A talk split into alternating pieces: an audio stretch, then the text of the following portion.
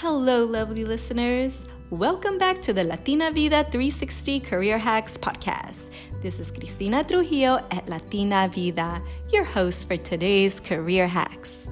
So, to start us off, let's make space for this thought provoking quote by a very well known author of The Seven Habits of Highly Effective People, Stephen R. Covey.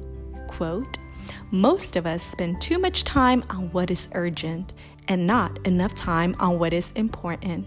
End quote. Personally, I was taken aback by this quote because in my life, what is, what is urgent is also important. But what do you think, mujeres y allies? Let's face it, there are many cultural values within the Latino community that makes us hardworking, loyal, and dependable. Our values around family and taking care of one another run deep. And these are strengths that provide much satisfaction. And now there's even increasing evidence that our connectedness and high levels of social support keeps us healthy. But ironically, there's a downside to this.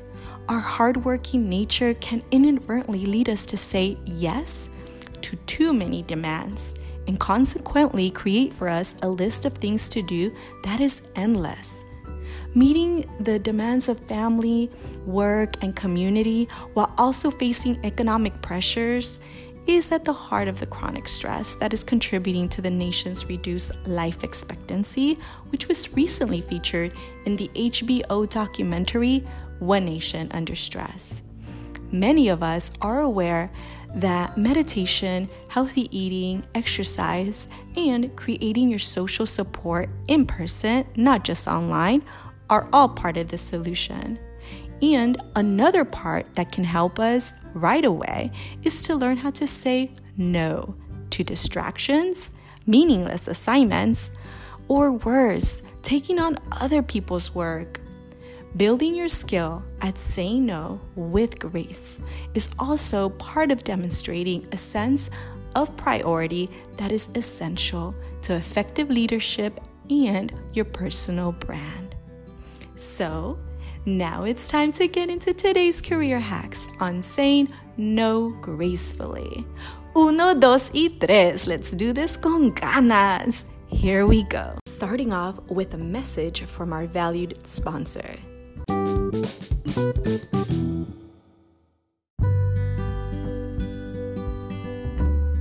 So, now on to our tips. Tip number one, numero uno, pause before saying yes. When a colleague or a family member asks for a favor, give yourself some time before saying yes to really assess what that will mean for your own schedule. You may want to say, Can I get back to you on that? Or, Let me see, I need to check my schedule.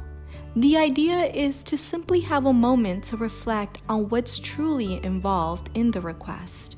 And sometimes during that pause of an hour or even a day, the task might get resolved or another person might emerge that may be more suited to address the need. So even if you say yes, Taking stock of what's involved can help you place some boundaries on what exactly you will do and how much time it will take. A big takeaway for me on this particular hack is as someone who is innately empathetic, I have to learn how to value my own time.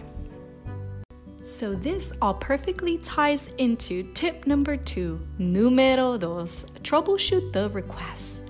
A recent Harvard Business Review article entitled Nine Ways to Say No to Busy Work and Unrealistic Deadlines features key ways to help the person making a request to make better use of other resources, information, or other staff for example, if you are being asked to do something that isn't your area of, of expertise or it's part of another person's role, you can redirect the person to make their request to the right person. If they persist, you may be the one to delegate the task to the right person. But the person making the request may have negated to think through the best alternative, and you can avoid more work by troubleshooting the best alternative or getting the right information. Now, on to our last career hack. Tip number three, número tres. No means no. But be graceful. At some point, your answer to a request is going to be a clear and unequivocal no. But it's helpful to appreciate the request being made as a compliment to your skills or the relationship. For example, you can say, I'm so flattered you thought of me. I hope you will appreciate that I just can't take this on right now. I think that that is a fair response, but what do y'all think? It's also helpful to demonstrate that you sincerely care about the outcome for that person by asking to be kept informed. And for this, you would say something like, I do want to know what happened, so please keep me in the loop. And when faced with an emotional tug of war that may emerge, place your own well being front and center. Something you can say is, I am really aware how upset you are about my declining. It's just as upsetting that I can't budge on taking care of myself right now. Keep it nice, simple, and to the point. So, as someone that has recently become an empty nester, these three career hacks are very useful for me because I am in the process of learning how to take care of me first and foremost, which means having to apply all three hacks while letting go of the outcome, knowing that what I am doing is from a healthy sense of self worth. Okay, familia, there you have it the Latina Vida 360 career hacks for this week.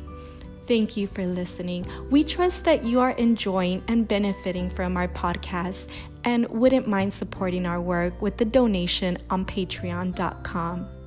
Go now to your social media platforms and connect with us for additional valuable resources and tips. Let us know how you are applying our career hacks. That's it for now. Thank you for listening. And remember to live your vida with intention. Abrazos, queridos.